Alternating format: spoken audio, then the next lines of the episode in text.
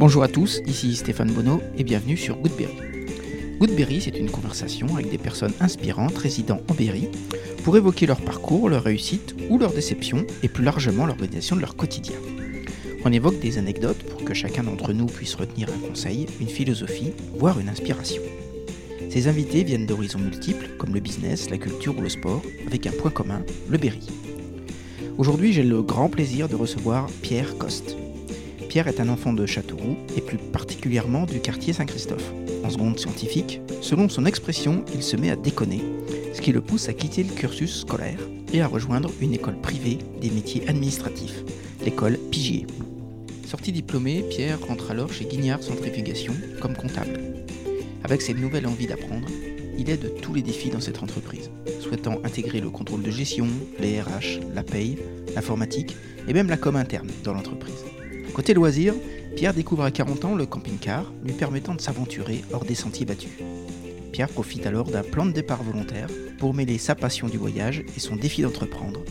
Il se lance donc dans l'ouverture d'une concession de camping-car dans l'Indre.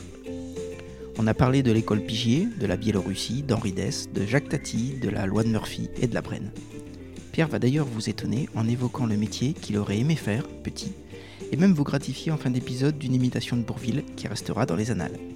Allez, je vous embarque sans plus attendre à la rencontre de Pierre Coste pour une discussion qui mêle, à l'image de mon invité, la bonne humeur, la nostalgie et la découverte. En route pour Goodberry. Bienvenue Pierre. Eh ben bonjour Stéphane. Bienvenue sur Goodberry, je suis ravi de t'accueillir. Bah, je, moi, c'est moi qui suis ravi de t'accueillir parce que tu es chez moi là. Alors ça me fait doublement plaisir, premièrement parce que je t'aime beaucoup. Bah, euh, bah, ça, ça fait plaisir. Et deuxièmement, parce que quand on parle camping-car et puis voyage, ce qu'on va sûrement évoquer, bah, ça fait penser aux vacances. On y est presque. Et tu as pu voir tout à l'heure des vendeurs qui étaient en short. Toi qui es dans l'auto, euh, t'as jamais vu un vendeur en short. hein. Euh, Nous, on a des vendeurs en short et en chemise à fleurs. Avant de revenir sur ton parcours, euh, je voulais qu'on commence par le commencement. Et je voulais savoir si tu étais natif de la région. Alors oui. Alors je suis même un, je suis un gamin de Saint-Christophe. Alors j'aime bien parler de, de Châteauroux. C'est vrai que je suis amoureux de Châteauroux. Alors, je suis un pur berrichon. Il n'y a que mon nom qui n'est pas berrichon. Coste, c'est O-S-T-E-S. Ben, je suis de l'Aveyron, je suis de Saint-Afrique. Euh, alors, c'est mon grand-père euh, paternel qui un jour euh, est venu se perdre euh, sur euh, Touron-Saint-Martin, puis qui a vu une jeune fille qui était ma grand-mère, et puis après il a été à la guerre, il y est resté. Les gens qui ont vu euh, Dunkerque en film, voilà mon grand-père, s'il est dans le scénario de Dunkerque, bien sûr que non, pas dans le film, mais c'est le scénario de Dunkerque réel. Mon grand-père est décédé, est décédé sur la tenaille de Dunkerque pendant la guerre, là, dans cette fameuse tenaille de trois jours là au mois de juin de 1940. Et donc, ma, ma grand-mère a eu un enfant entre 37 et 39, voilà. Et mon père est, est né à, à Touron-Saint-Martin. Et puis, bah, après, il est venu à Châteauroux pour sa carrière euh, de postier. Et puis, bah, il a rencontré ma mère. Et puis, moi, je suis né à Châteauroux. euh, euh, ma mère étant d'une famille de Saint-Christophe. Et Mon nom est de Aveyronais, mais bon, je suis un pur berrichon et un pur Castelroussin. J'ai pensé dans ma carrière souvent à quitter Châteauroux, mais j'y suis jamais arrivé à quitter Châteauroux. Comme beaucoup de gens. Et j'y suis resté, puis je, je veux bien y rester. ouais. Ta maman, elle faisait quoi? Alors, ma maman, elle était. Alors, elle s'appelle. euh, bon, je peux dire le nom parce que c'est des, familles qu'on connaît. Derrière, euh, il y a des grandes familles. Ils étaient 11 frères et sœurs. euh, et elle a travaillé aux Nouvelles Galeries. Tous les derrière travaillaient aux Nouvelles Galeries. Donc, les fameuses euh, galeries qu'on a connues, bah, qui ont fermé, qui étaient. avant qu'on voie les, carreaux en bleu, là, il y avait des belles façades des Nouvelles Galeries. Et ma mère a travaillé toute sa vie aux Nouvelles Galeries. Donc, et puis mon père, bah, lui, il avait fait son petit concours de, de, de postier et puis il travaillait dans la brigade de nuit euh, au centre de tri à Châteauroux qui a été fermé il y a, je sais plus quelle année. euh, C'était un peu triste. le- le- il y avait une centre de tri euh, intégré dans, à côté de la, dans la gare. Là. Ouais. On le voit, c'est la gare, c'est la gare routière. La gare routière. Voilà. Et là, tout ce bâtiment, c'était la poste qui était là.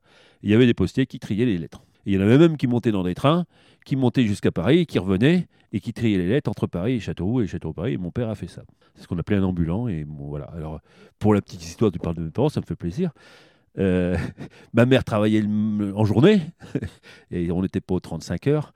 On était à l'époque aux 45 heures. euh, si mes souvenirs sont bons, oui, 45 heures. Ma mère travaillait euh, en journée, elle partait en vélo, et elle revenait en vélo. Mon père partait en Solex, mais lui travaillait la nuit et il s'embrassait euh, devant les tabacs, juste à, la- à mi-parcours. et là, revenait des galeries, puis lui partait à la pause parce qu'il travaillait la nuit. Voilà pour mes parents.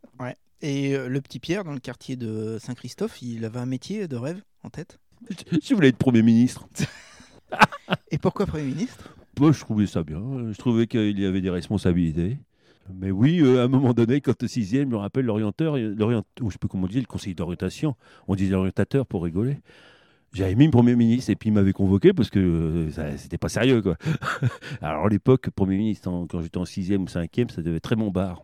Je ne peut-être pas la personne, mais je trouvais que Premier ministre, ben, euh, il prenait des responsabilités, il bossait. Le président représente et puis... euh, C'était cette notion de travail qui te plaisait? Le travail, ouais, c'est ça. C'est euh, ouais, fallait des, les, je dirais les dossiers, les, les, je sais pas, oui. euh, Il y avait peut-être qu'à l'époque, alors peut-être que moi j'étais un peu spécial pour mon âge, je suivais un peu euh, certaines activités, je lisais le journal, euh, mon père m'avait intéressé à certaines choses.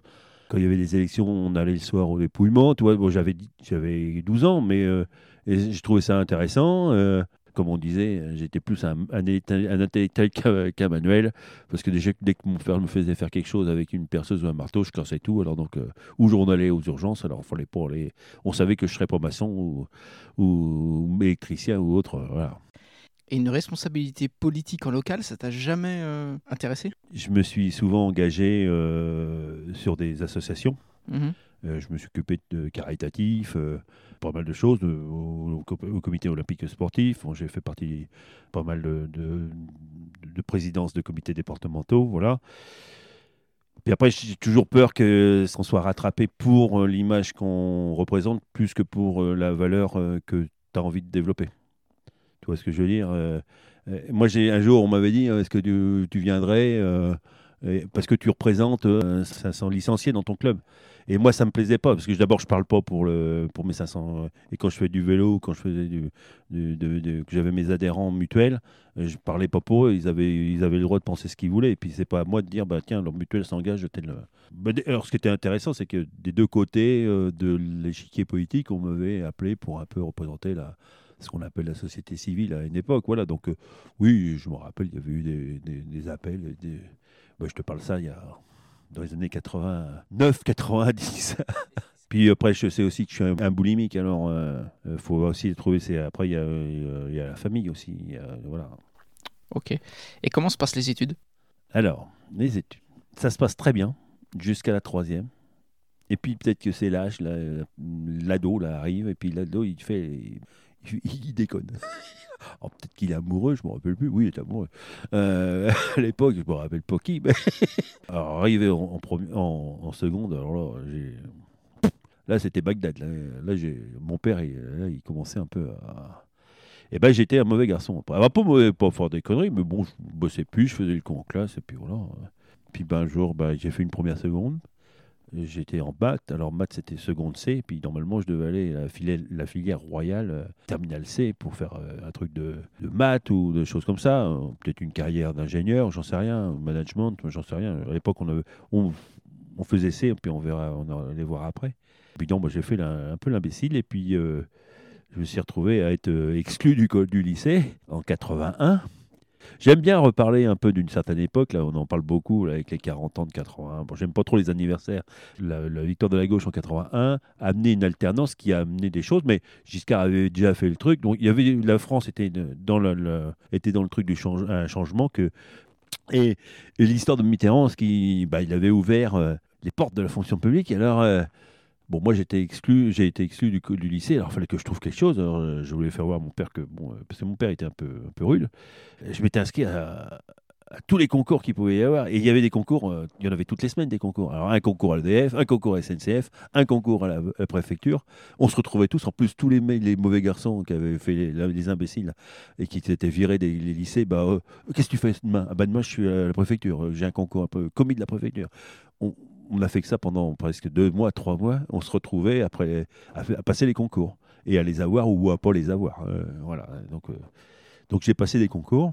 entre 81 et 83 pour essayer d'obtenir euh, bah, une formation ou une place à l'EDR. Celle qui était le plus prisée, c'était SNCF et EDF. Ah bon, fallait avoir le bac, mais on ne l'avait pas parce qu'on était exclus avant. et donc là, mon père s'est fâché et un jour, il revient à la maison.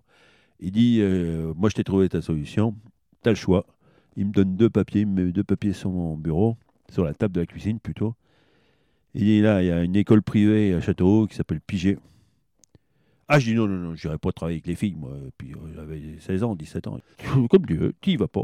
Par contre, tu signes ça, parce que tu veux pas celui-là, tu prends celui-là. Et là, il y, avait un engagement de 15 ans dans l'armée. Et là, j'ai vu. et là, j'ai dit non, bah, je vais peut-être aller chez Piget quand même. et je suis rentré chez Piget. Et je regrette. Et là, par contre, je ne regrette pas. Et Piget, c'était quoi? Ah, Piget, que tu connais pas. Ah, c'est la plus grande école française privée du métier de, des métiers administratifs, de secrétariat et d'administratif. À Châteauroux, c'était d'une famille qui tenait ça. Alors, c'est une école privée. C'est une famille qui s'appelait la famille Didier. Tu vois le musée Bertrand? En face, il y a une maison un peu. Il y a une porte rouge. Et ben ça, c'est l'entrée de l'école. Et là, tu rentrais dans une cour. ben, on voyait que c'était une maison de, bourgeois, euh, comme ce qu'on appelle un hôtel dans le Berry, un hôtel particulier. Et il y avait une grande cour. Et puis là, ça avait été aménagé comme des salles de classe. Et donc, la famille. dans- Piget, c'est une école française qui est mondialement connue, qui forme des secrétaires, qui formait des, se- des secrétaires té- sténodactylos, qui formait des, comptables, tous les métiers administratifs. Ça s'arrêtait, ils faisaient tous les BEP CAP. Mais ça, de toute la génération euh, des années 50, euh, les fameuses sténos qu'on peut voir à télé qui sont euh, alignées derrière, et ben ça, souvent sortait de Piget, parce que sténodactylo, c'était un métier. On apprenait le métier de secrétaire, comptable, et, et moi, je suis rentré en, comptabilité. Parce que c'est un peu la maison de redressement, hein, attention, hein, parce que les gens, quand tu es arrivé pour l'inscription, la dame disait T'as vu ce que ton père il paye là T'as intérêt à travailler, sinon on te vire. Là, tu es dans tes petits souliers. Donc la rentrée des classes, c'était au 15 août, juste après le 15 août, le lendemain, le 16.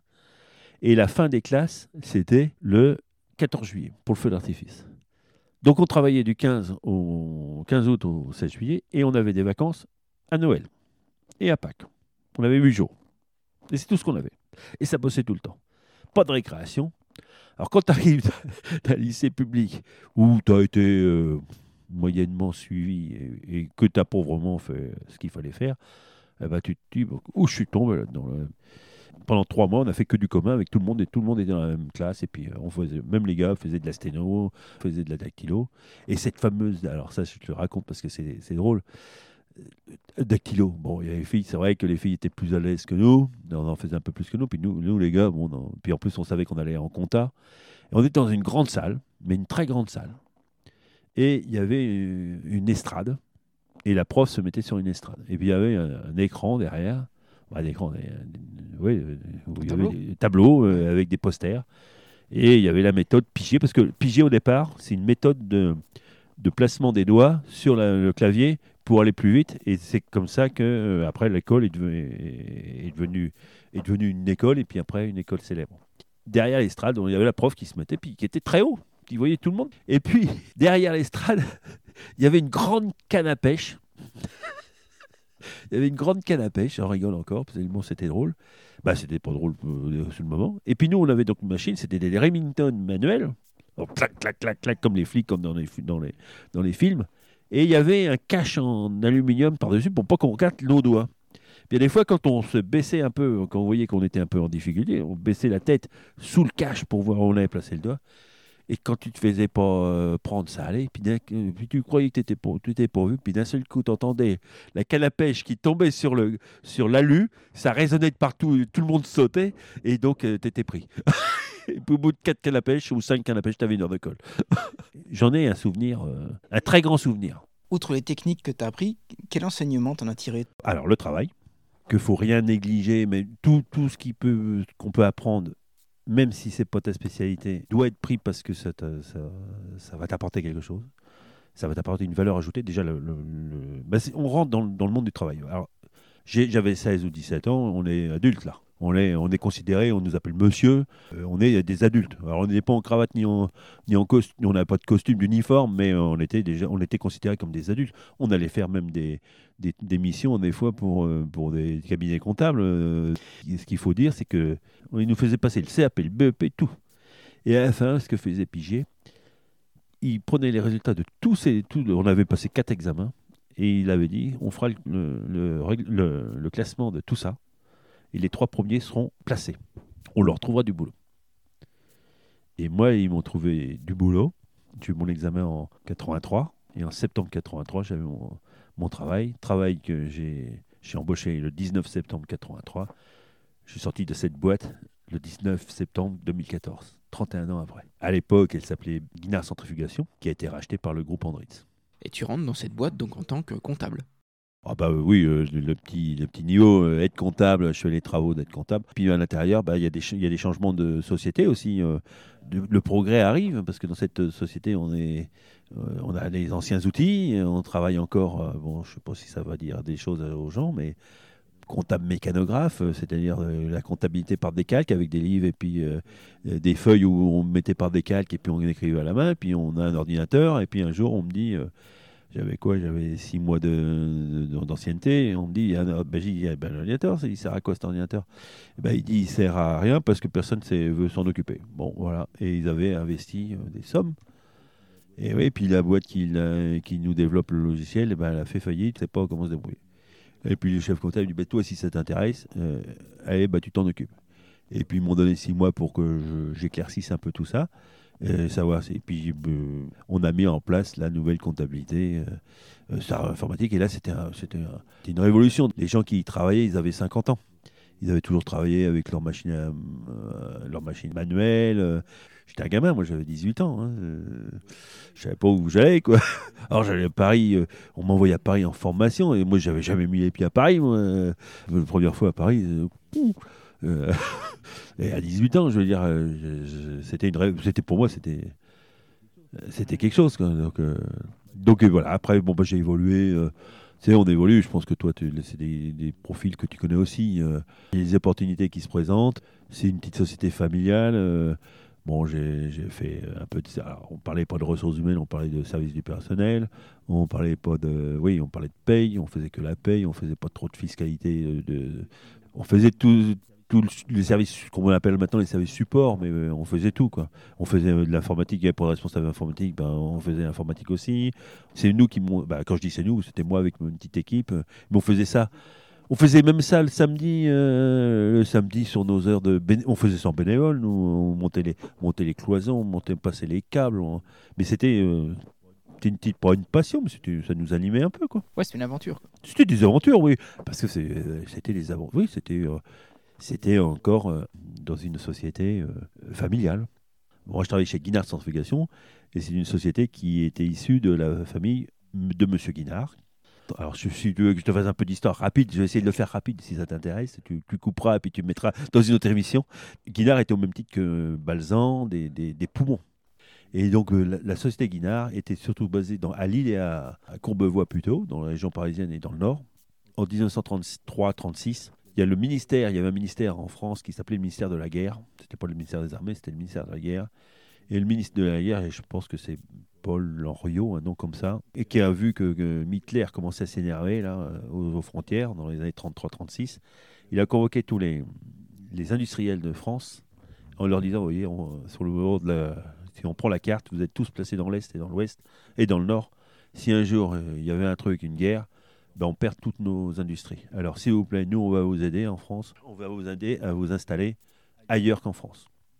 Et M. Guinard, qui s'appelait André Guinard, qui était un ingénieur de métier, un, ingénieur des, arts et métiers, est venu s'installer à Châteauroux. il a racheté une, société qui s'appelait Cusson, qui était euh, une, menuiserie qui faisait des caisses pour les obus de Bourges. on était dans la guerre, attention, hein. on était dans l'instabilité. Et dans les ingénieurs, il y avait quelqu'un qui a créé une machine pour faire de l'épuration de boue et des stations d'épuration. Je fais court. Et un jour, ils ont séparé les deux. Et nous, on est devenu une société à part entière. On s'est installé devant Martin Rondeau, derrière le stade Gaston Petit, dans cette zone que Louis de Chizo, qui était le maire de l'époque, avait installé voilà, pour pallier au départ des Américains. Donc voilà comment on est. Puis après, bah, euh, j'ai évolué, puis, euh, et puis un jour j'ai fini à l'atelier, parce que l'atelier, ils avaient besoin de quelqu'un qui, avait des compétences. euh, il y avait une nouvelle direction qui voulait un peu. On n'avait pas la notion des coûts de, production. Et comme j'étais un peu comptable, et puis que le comptable, c'était pas spécialement le truc qui. La comptable pure, ça me. Et j'aimais plus le, le contrôle de gestion. Et j'ai j'ai installé, j'ai fait pendant 20 ans du contrôle de gestion, mais industriel carrément, sur, euh, en direct sur l'atelier. Donc, euh, on fabriquait des machines, on les livrait aux clients. Et moi, je savais sortir le coût de production. Je savais aussi, on, travaillait avec les, le service des méthodes pour améliorer, pour euh, choisir les fournisseurs. Il y avait, un- il y avait un gros service là. Puis, euh, et puis, bah, toutes les opportunités, quand je te parle d'opportunités, un jour, bah, peut-être parce que j'ai le sens de la communication. Un jour, il y avait un problème de communication en interne. On m'a même proposé de faire un peu de communication interne. Et j'ai bah, j'ai mis en place euh, des choses comme des, un journal de- d'entreprise. euh, on sortait un numéro par, euh, par mois sur la vie d'entreprise. euh, voilà. Et du coup, à quel moment tu décides de quitter l'entreprise et pourquoi? Il y a ces fameuses 35 heures qui nous permettent de d'avoir un peu plus de congés. et ben, je sais pas, quand j'avais 40 ans, bon, nous, on faisait beaucoup de vélo avec ma femme. Et euh, ben, moi, euh, j'étais président d'un club de cyclotourisme. Et nous, ma, passion du cyclotourisme, c'était, bah, du moins ma façon de faire du cyclotourisme, c'était avec les bagages sur le, vélo. Donc ça, le, voyage euh, nous animait, le camping nous animait, on faisait du toile de tente. Et c'est vrai que quand on voyait les camping-cars, on se disait, on- qu'est-ce que ça serait bien si un jour on en avait un? Alors moi, un jour, j'en, négocie un, ma femme, on achète la maison avant. Bon, ok, bon, j'écoute ma femme. Et puis on achète une maison, on a nos deux enfants. Et puis un jour, bah, on achète la maison. Puis un jour, bah, euh, je sais pas, on était peut-être plus à l'aise, je sais pas ce qui s'était passé. C'était le moment, et on achète un camping-car. Depuis 2006, bah, on, a changé régulièrement de camping-car. Voilà. Donc ça, c'est d'abord l'intérêt du voyage. Il y avait ce côté-là. Et le fait, tu me parlais de quitter, bah, il, y a eu, euh, il y a eu des changements dans l'entreprise. Cette société qui a racheté, bon, le groupe que Andritz a racheté, le groupe Andritz, c'est un truc euh, énorme. hein. Et, on est- ils étaient 50 000 euh, dans le monde, euh, employés, toi, c'est énorme. Et puis il y a eu une, une idée de, de délocalisation, moins de, moins de personnel de, de production euh, sur Châteauroux, en développant plus euh, les services. Il y avait eu un plan de, de départ volontaire. Et les gens qui voulaient partir, qui avaient un projet, ben, moi le projet, c'est pour ça que j'ai parlé tout à l'heure du camping-car. Camping-car, il n'y avait pas de concession à Châteauroux. Là, je faisais des parallèles, il n'y avait pas de concession à Châteauroux. Nous, on achetait nos camping-cars sur, sur Châtellerault. Et on était devenus amis avec le concessionnaire. Puis un jour, ma femme, en rigolant, dit au concessionnaire bah, Xavier, il s'appelle Xavier, le concessionnaire, et tu peux pas monter un truc de Châteauroux parce que c'était bien gentil, mais on fait 120 km pour, te, pour acheter un, un produit ou faire une réparation. Puis il me dit bah, Moi, j'aimerais bien euh, faire quelque chose à Châteauroux, mais je n'irai pas tout seul, il me, faudra, il me faudrait un, associé ou quelqu'un qui contrôle un peu l'équipe. Puis il me propose ça, à l'époque, ça me plaisait pas trop, puis j'étais pas prêt. Puis deux ans après, quand il y a eu cette opportunité, ben, j'étais toujours prêt, il me disait toujours prêt. Puis avec ce fameux Xavier, on, on a créé euh, ce que tu vois ici et, et on a ouvert en 2016. Et c'est comme ça, bon, euh, j'ai accepté, euh, ben, j'ai postulé au, départ volontaire et puis j'ai créé ma société. Je me suis donné un an pour la créer, puis on l'a créée un an et demi après. T'as hésité? J'ai d'abord l'idée, j'en parle à personne, je, je- et quand je dis que c'est bon, c'est que c'est déjà mûri. Donc la décision a été prise en avec 15 secondes. Quand on a su que qu'il y aurait des changements dans, où je travaillais avant et qu'il y aurait ce, ce plan, j'ai appelé ma femme qui emmenait les enfants à l'école. J'ai dit, tu peux passer sur, elle m'a rejoint sur le parking. J'ai dit, tu es toujours d'accord pour le projet? Oui. Et j'ai été voir le directeur. Je dis, c'est OK pour moi. Voilà. C'était, c'était fait en- entre 8h15 et 8h16. Voilà. Un lundi matin, 30 mars. euh, Qu'est-ce que ça t'apporte, toi, le voyage en camping-car? Oh bah, la découverte de, de nouveaux horizons. Tu vas forcément où tu connais pas. Alors, ça, c'est une bonne question. Il y a eu les vacances avec les parents. euh, la R6 euh, avec la, cantine euh, d'armée sur la, galerie pour aller à Saint-Jean-de-Mont. Si tu veux, c'était une, une expérience. Avec la petite remorque Arca que tout le monde avait. Peut-être un des premiers voyages, quand on, avait le, quand on a eu le camping-car, c'est d'aller à Saint-Jean-de-Mont. Que j'avais pourvu peut-être depuis 30 ans. 30 ans après, je vais à, Saint-Jean-de-Mont pour voir si je retrouve le camping, les pinots de Sion, voilà. Et ben, c'est, voilà. Il y a des endroits que, j'ai, que j'avais fait avec mes parents. Alors ma femme aussi, elle avait un parcours, c'est pas elle qui est au micro, mais elle a travaillé dans une, à Vierzon dans une porcelanerie qui fait. Alors tout le monde a chez lui ou chez la grand-mère une assiette en faux grès euh, marron, souvenir de. Et ça, ça sortait de la société Ferrand où me travaillait ma femme. ma femme faisait des décors sur ce, support-là. Et elle voyait la France. Elle n'est pas bonne en géographie, mais la France, elle la connaissait par cœur parce qu'elle avait vu Padirac sur une assiette, elle avait vu euh, Lourdes sur une théière, voilà, et ainsi de suite, le Mont-Saint-Michel sur autre chose. Et ben ça, j'ai vu des trucs, on va Lisieux. Alors on va Lisieux. Et le camping-car, c'était ça. Alors ça, c'était le premier temps. Bon, on était aussi un peu des, des farfelus dans la famille. Hein. Ça nous arrivait aussi. J'habite rue Campanaire, il y a un feu tricolore au, bout de... Si c'était feu rouge arrivant au feu, on tournait à gauche. Si c'était feu vert, on tournait à droite. C'est arrivé, ça. Ma mère nous, pensait dans le côté nord, dans la Venise verte, on était en, Hollande. on a changé d'avis au dernier moment. Bon, voilà, ça nous arrivait, ça. Alors oui, c'est la découverte. C'est revoir des choses qu'on avait vues quand on était gosse, qu'on avait peut-être euh, pas fini de découvrir ou qu'on voulait voir euh, comment ça, ça s'était transformé, puis de faire voir aux enfants, tiens, voilà ce qu'on avait vu. Puis après, c'est surtout l'été, on essayait de faire un pays étranger, mais pas dire assez loin, mais mon épouse étant d'origine portugaise, bien sûr, on a fait le Portugal. Et puis après, on a fait tous les pays du Nord, euh, Hollande, Danemark, Norvège. On a même fait l'Islande. On va jusqu'en Danemark et on prend le bateau. La traversée dure 48 euh, heures. On s'arrête quand même au bout de 24 heures. On fait une escale au Féroé, fameuse Féroé, euh, avec une nature superbe ces, fjords, ces, oiseaux, là, les macareux qu'on appelle puffins, les baleines. Euh, bon, on l'a vu, on a fait le tour de l'Islande et c'est un souvenir. Ça, c'est un souvenir. Euh, c'est un des voyages qui m'a marqué le plus. Ouais. Moi, je suis pas le gars qui va. Il y a des mots que j'ai enlevés, de, des mots de la langue française que j'ai enlevés que je veux pas utiliser. Préféré euh, parce que ça veut dire que les autres je les ai pas aimés. Alors que non, je les ai tous aimés. Mais c'est celui qui m'a marqué le plus. Ouais. ouais. J'en ai pleuré. moi, à 50 ans, pleuré à 47 ans, pleurer devant les baleines. Ouais, c'est. Je, je l'ai fait. Ouais. Je l'ai fait parce que ça m'a fait c'est émouvant, quoi. Ouais, c'est touchant, ouais. Et même quand, euh, toi, parce qu'on en a parlé, ça ensemble, le dernier grand voyage que j'ai fait, c'était la Biélorussie. Je suis assez, euh, en ce moment, vu ce qui se passe en Biélorussie, je suis un être un peu sensible, je pense être un peu sensible. J'ai rencontré des gens formidables, qui étaient dans un pays où, même quand on est allé, on savait que c'était quand même une dictature. Ces gens-là, moi, je pense à eux, toi. Je pense à eux, j'en ai rencontré, on était chez eux, on a été accueillis. Et ben ça, ça, j'ai on a, on a un contact avec une, mais on a, plus de contact avec euh, une autre personne et ça, ça me ouais, ça touche ça nous touche ouais les enfants même mes filles bon qui ont 20 ans euh, là actuellement quand on, parle de la Biélorussie ça nous touche ouais. Ouais. et dans tes premiers voyages en camping-car est-ce qu'il y a des trucs que tu n'avais pas prévus?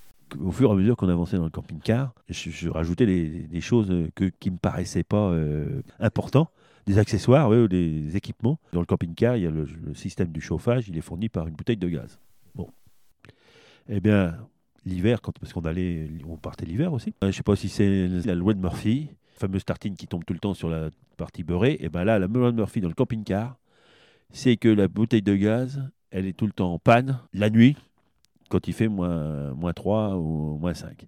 Donc là, à un moment donné, ben, même si on n'a pas, on pas l'effet de froid tout de suite dans le camping-car, à un moment donné, on a froid. Et ça rouspète les enfants, ça fait froid. Non, on s'aperçoit que le bouton est rouge, donc il n'y a plus de gaz. Donc qui c'est qui y va? C'est le, le, père. Donc, euh, donc le père, il descend avec sa loupiote, mais il est 2 heures du matin. Alors euh, il sort euh, sur le parking, et je me rappelle une fois, c'était au Sable d'Olonne, on, était, on y était pour l'arrivée de Michel Desjoyaux du Vendée Globe en je ne sais plus quelle année. Et, et bien sûr, tu sors, tu es en caleçon, il fait moins 3, mais il faut que tu ailles faire ton gaz. Tu prends le premier qui, truc qui, qui traîne, donc c'est un parka ou je sais pas. Donc un parka sur un caleçon et il y a les flics qui font leur ronde. Il eh ben, faut que tu t'expliques. Alors ça, c'était des, choses comme ça. Voilà, bon, on n'a jamais eu de gros problèmes. Qu'est-ce que tu fais en conduisant? T'écoutes la radio, la musique? Ouais, enfin, bah, la radio, tu sais, sur un camping-car, euh, c'est vite. Alors, de la radio, euh, comme on a pour les fréquences en Allemagne ou ailleurs, il faut mettre les CD. hein. Et puis à l'époque, les enfants étaient petits, alors euh, Henri Dess, ça va, ça va de, de face. tu vois ce que je veux dire? Bon, et Zoom Zoom Zoom, on l'a chanté souvent, nous, avec ma femme. Est-ce qu'il y a un équipement, un accessoire qui est à la mode en ce moment?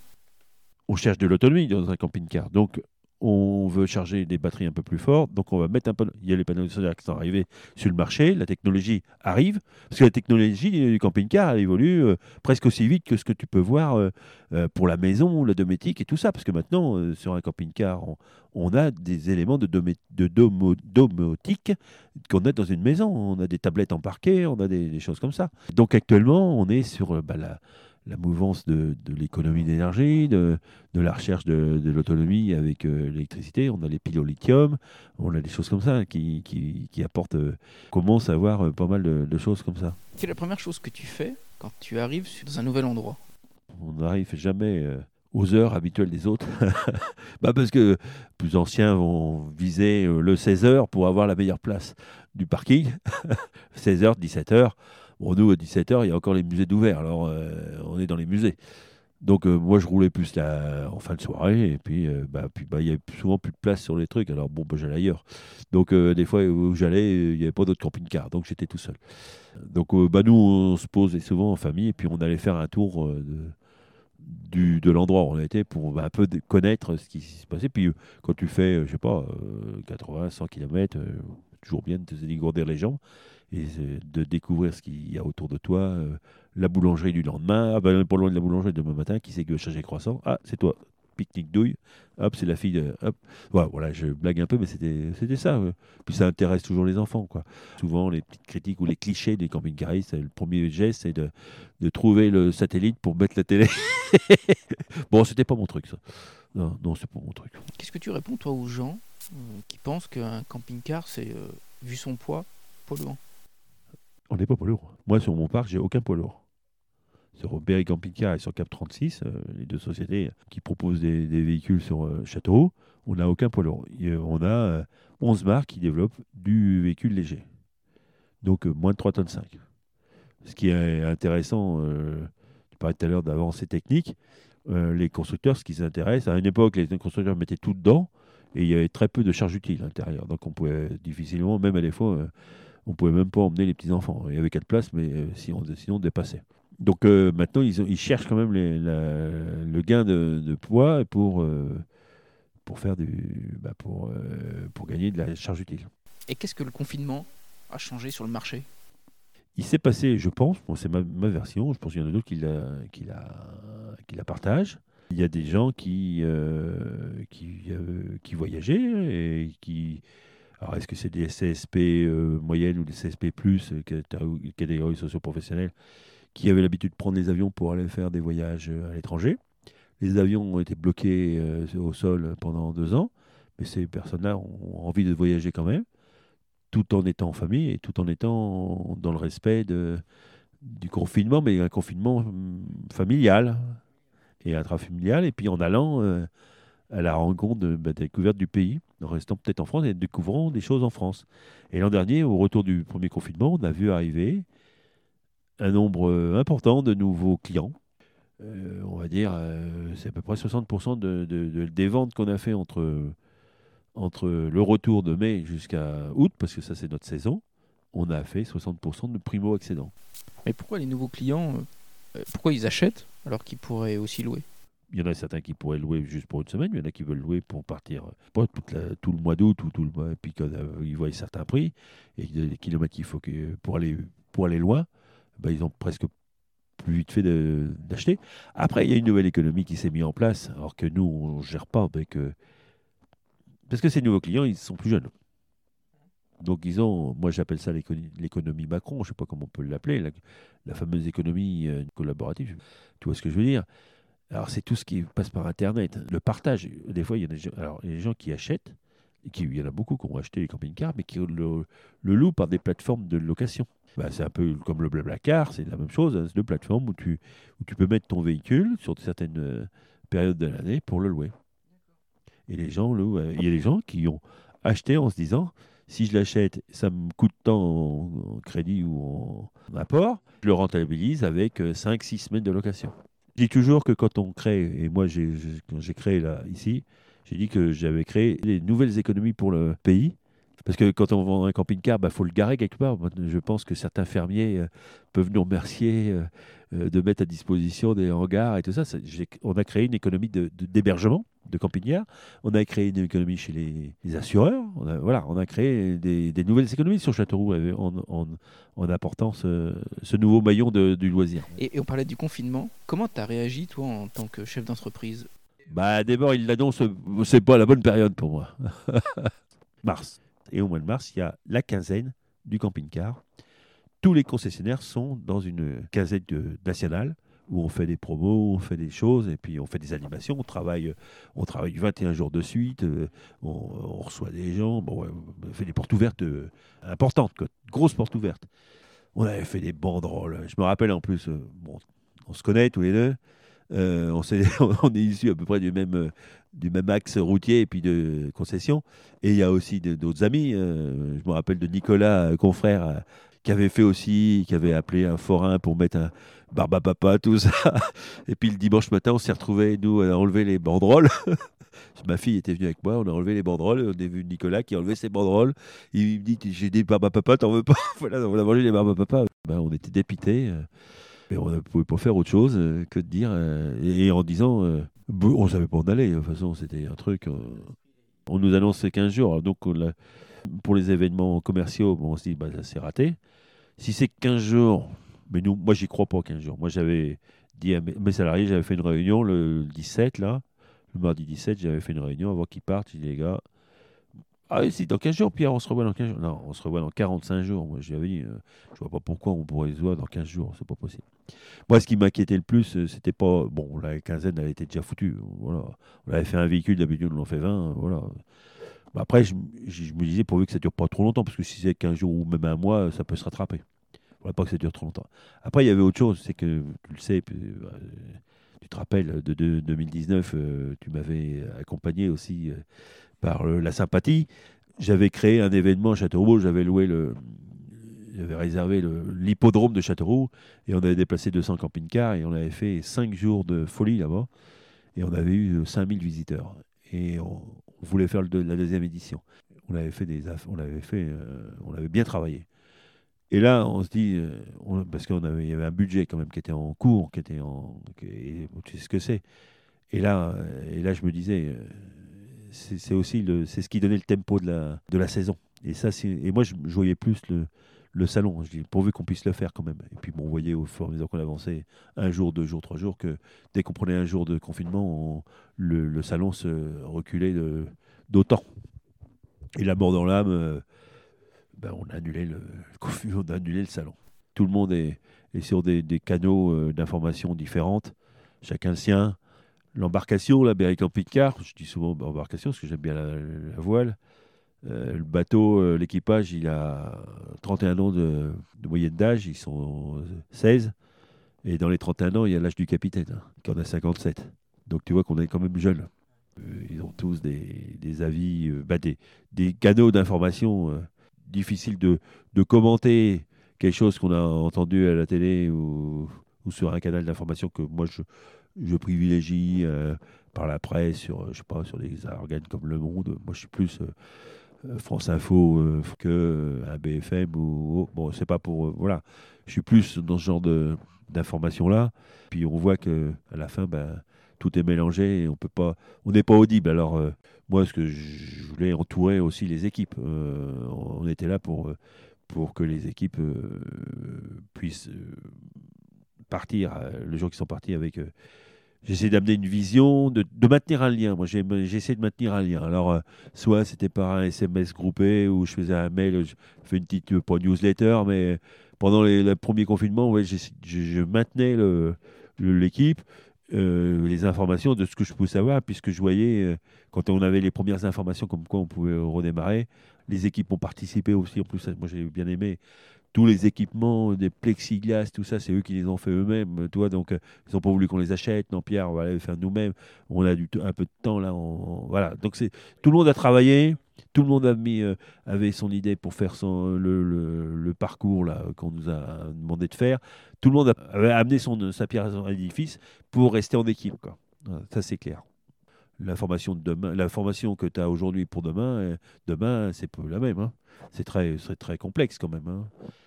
Oui, j'en veux un peu aussi au système d'information. Parce que, voilà, je, je, alors, je suis pas pour euh, la Pravda, attention. hein. Et hors Covid, comment tu qualifierais toi ton, euh, ton style de management avec les équipes? Pas envie de le dire.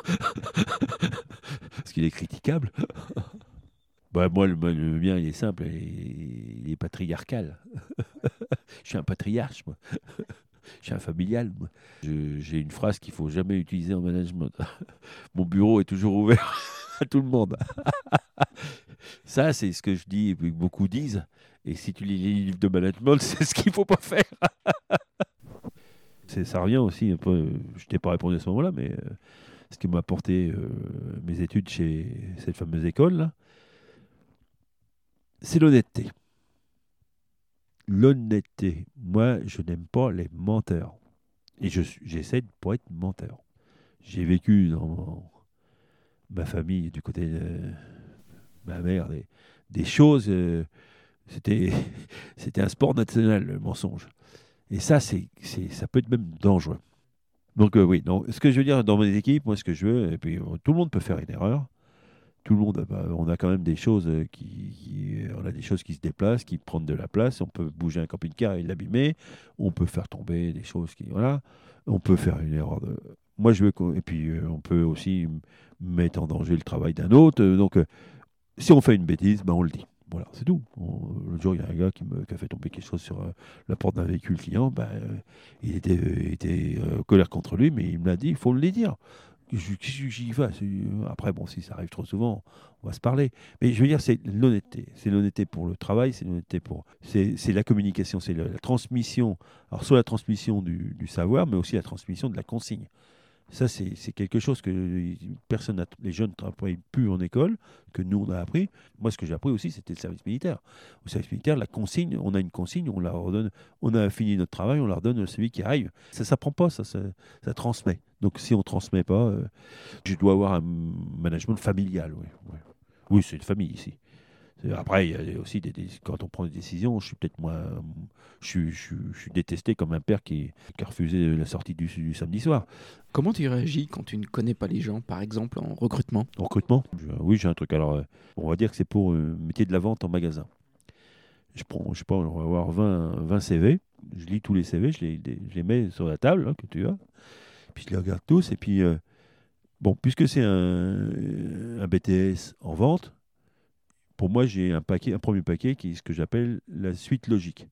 Alors, quelqu'un qui a fait un bac, bac vente, bac pro vente, bac STMG, donc c'est de la gestion, c'est logique. Donc il a une idée derrière la tête depuis un petit moment. Donc euh, voilà, donc j'ai mon premier paquet. Après j'en ai, euh, qui sont pas logiques. Bon, parce qu'ils ont fait, je sais pas, langue appliquée, et puis euh, ils sont dans la vente. euh, alors je les mets de côté un peu. Puis euh, j'ai le paquet Tour du Monde.